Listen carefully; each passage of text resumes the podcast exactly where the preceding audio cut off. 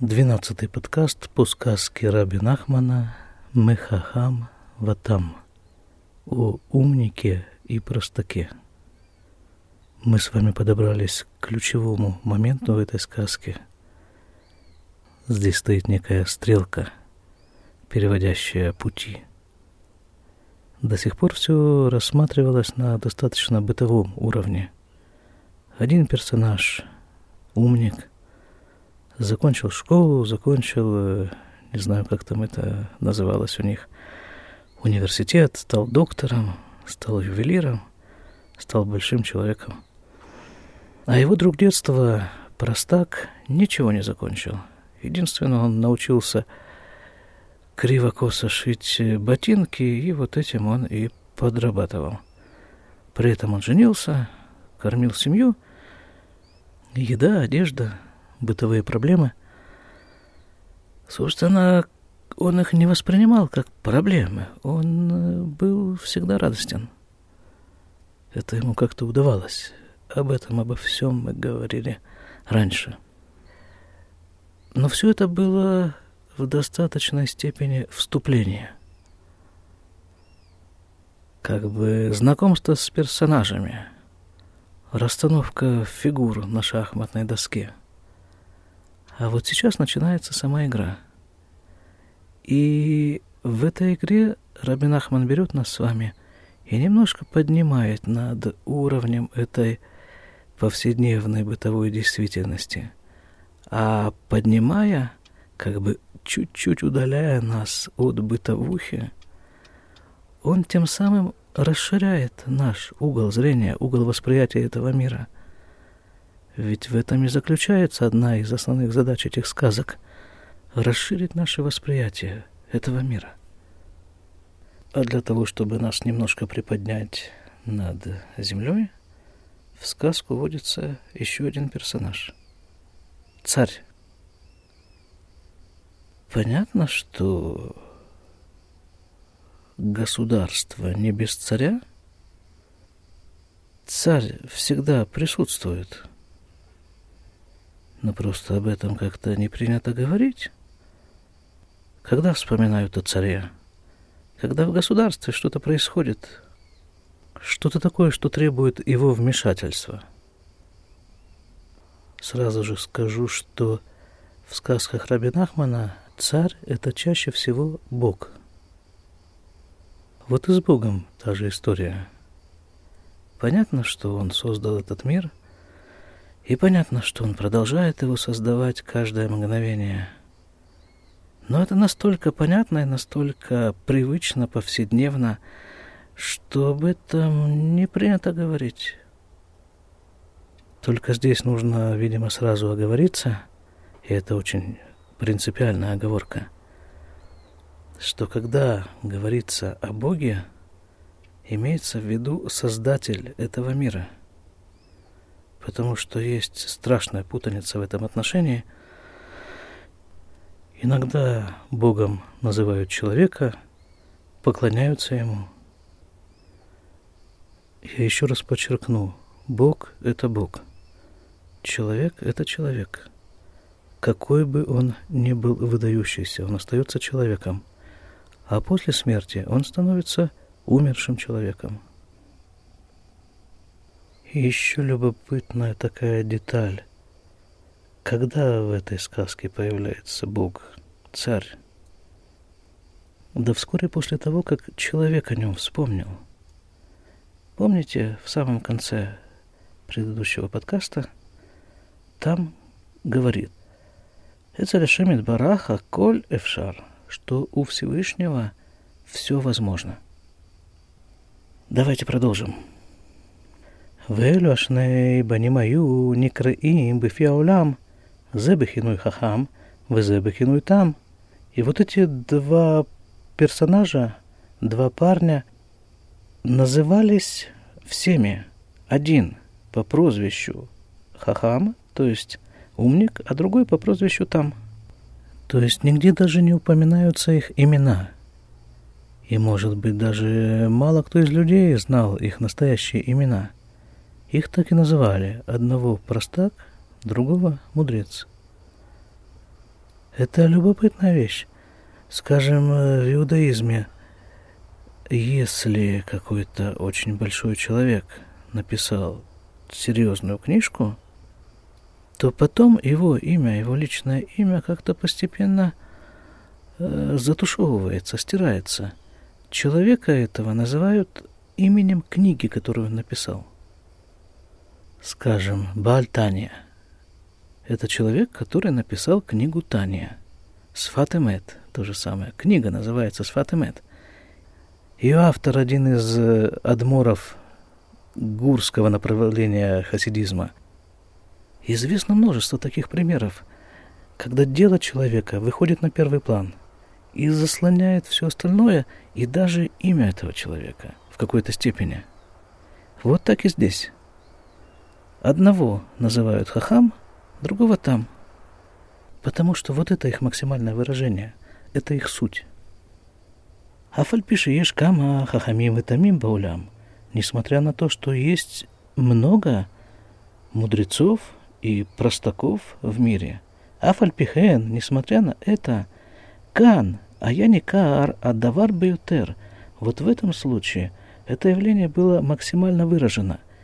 Киш не мимаком ихад, влямду яхад, потому что оба из одного места и учились вместе.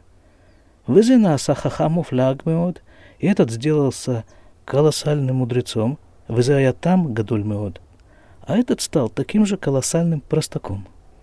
Я уже говорил несколько раз, что оба эти персонажа являются составными частями каждого из нас. В каждом из нас сидит и хахам, и там, и мудрец, и простак.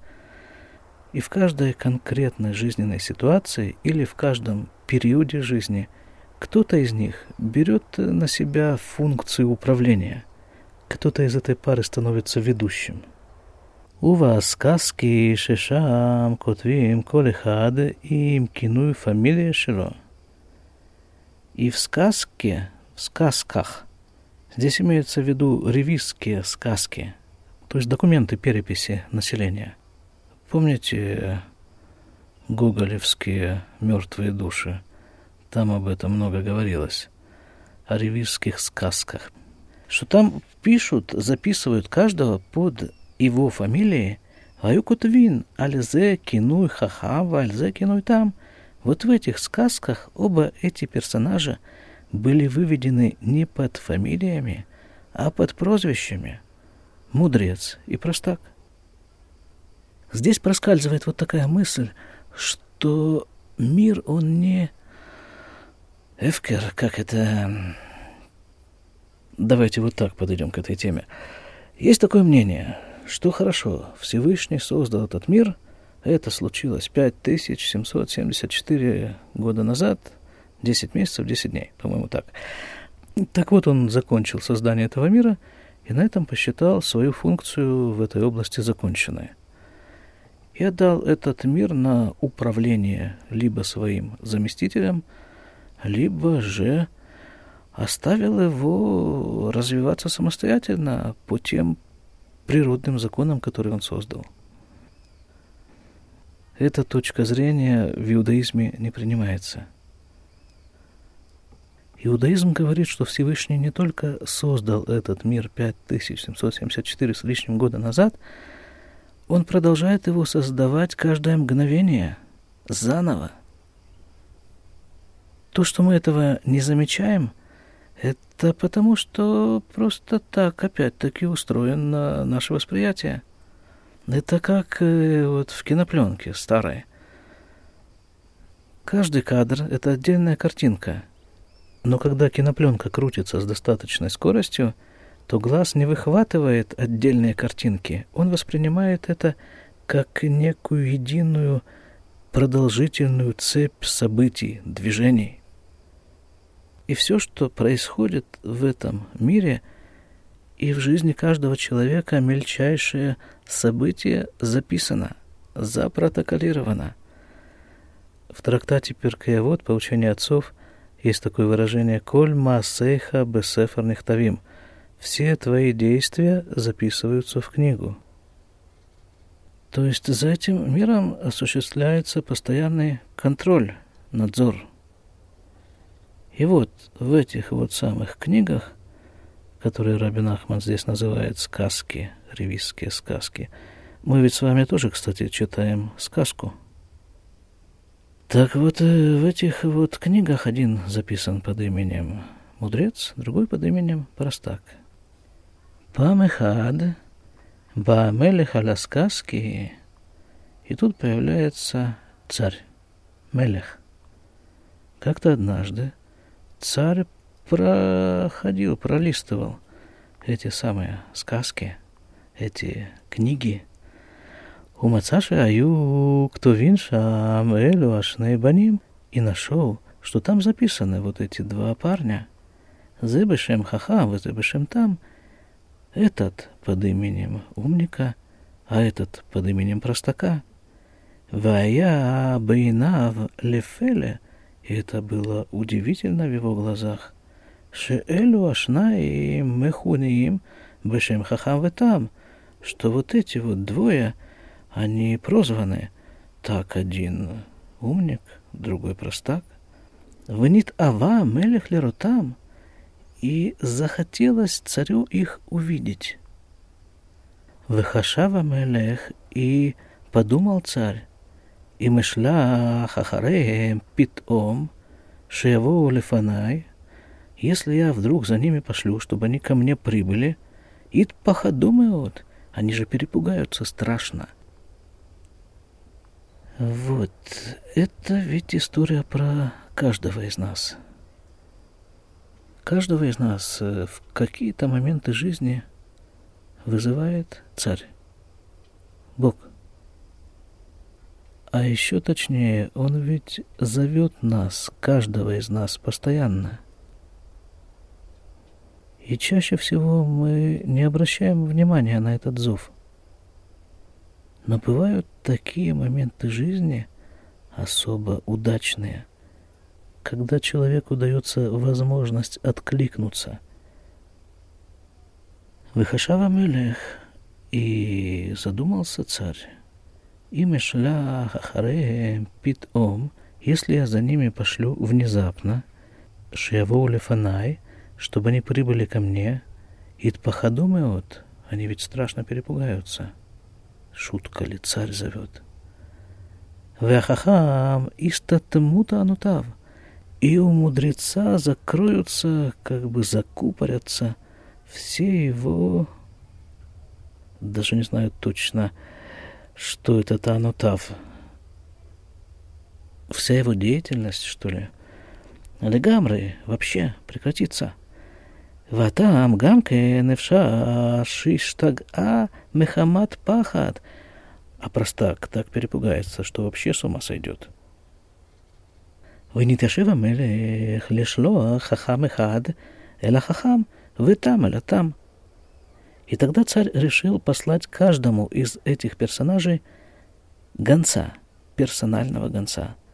К умнику послать умника, а к простаку – простака.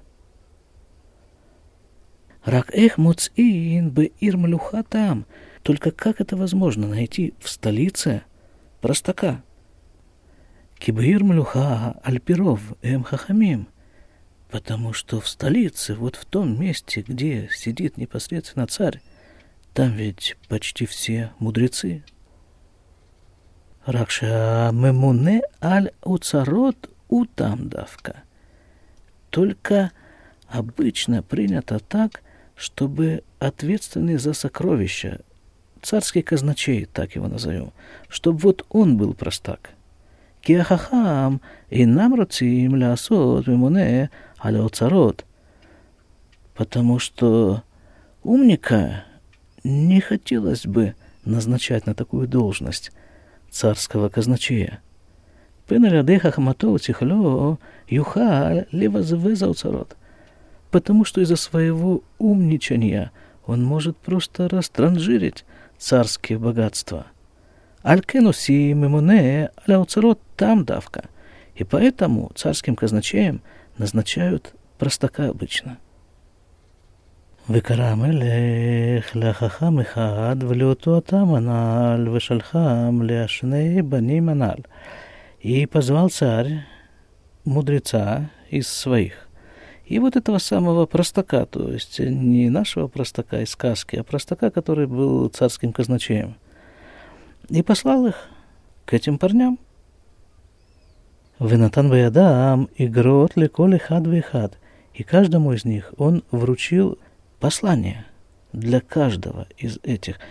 То есть, понимаете, здесь вот такая еще мысль обговаривается, что хорошо, царь, он же Бог, он создал этот мир и продолжает его создавать и же не ежесекундно даже, ежемгновенно, если есть такое слово. И при этом он в этом мире находится непосредственно, но он находится в нем завуалированно. И, собственно, основная задача человека, для которой он и послан в этот мир, это искать этого царя везде, во всем – в человеке, в предмете, в ситуации, в действии, в работе, в разговоре, во всем. Потому что он там прячется. А что происходит в действительности? В действительности происходит такая ситуация, которая э, перекликается вот с этой историей, когда, не помню про какого точно хасидского адмора, рассказывается, приходит к нему внук заплаканный маленький мальчик. Тот его спрашивает, э, Мойша или как там его звали, чего ты плачешь? И он ему отвечает, так понимаешь, дедушка, мы тут с детьми играли в прятки. И я спрятался. А дети забыли про меня, закончили играть, ушли. И никто меня не ищет, и я стою тут спрятанный. И тогда заплакал дедушка. И он сказал внуку, то же самое происходит со Всевышним. Он спрятался в этом мире, чтобы мы его искали, а мы забыли и закончили эту игру. И вспоминаем о нем только в какой-то самой крайней ситуации, если вообще вспоминаем. Но при этом вот там, откуда-то из-за укрытия, из-за того вот самого, где он спрятался, он нас зовет и зовет постоянно – и надеется, что мы услышим и откликнемся на его зов. Но при этом, чтобы мы услышали и откликнулись, он обращается к каждому из нас на его языке, на его уровне понимания и восприятия. Через систему каких-то посыльных. Этим посыльным может быть человек, книга, мысль, пейзаж. Представьте себе, вы заходите в картинную галерею, в которой открылась выставка художника, и этот художник вам близок. И вы смотрите на его картину и пытаетесь понять, что именно хочет передать вам художник этой картиной. То же самое происходит и во взаимоотношениях человека с Богом. Бог как бы рисует для каждого из нас серию картин, обращенных лично каждому из нас. И эта выставка, на которую приглашен человек в момент своего рождения, и называется «Жизнь». Вопрос в том, даст ли человек себе труд попробовать понять, что художник хочет передать ему, и рассмотреть за картиной художника, Бога. Творца. Поэтому царь посылает каждому из персонажей человека посыльного, который говорит на его языке и находится в одной системе понятий с ним. И каждому из них он вручает письмо, адресованное каждому из этих персонажей. Гамнатан Беадам и Герет Ля Габернитер – Агеберния. И кроме того, кроме того, что он дал письмо для каждого из этих вот, хахам и там, он дал еще одно дополнительное письмо к губернатору той губернии, в которой живут эти персонажи. Шелю аштей баним эм тахат мем шальто. И вот эти оба находятся под э, его, как бы, этого губернатора, властью, покровительством. Ватива Байгерет Шага Бернер.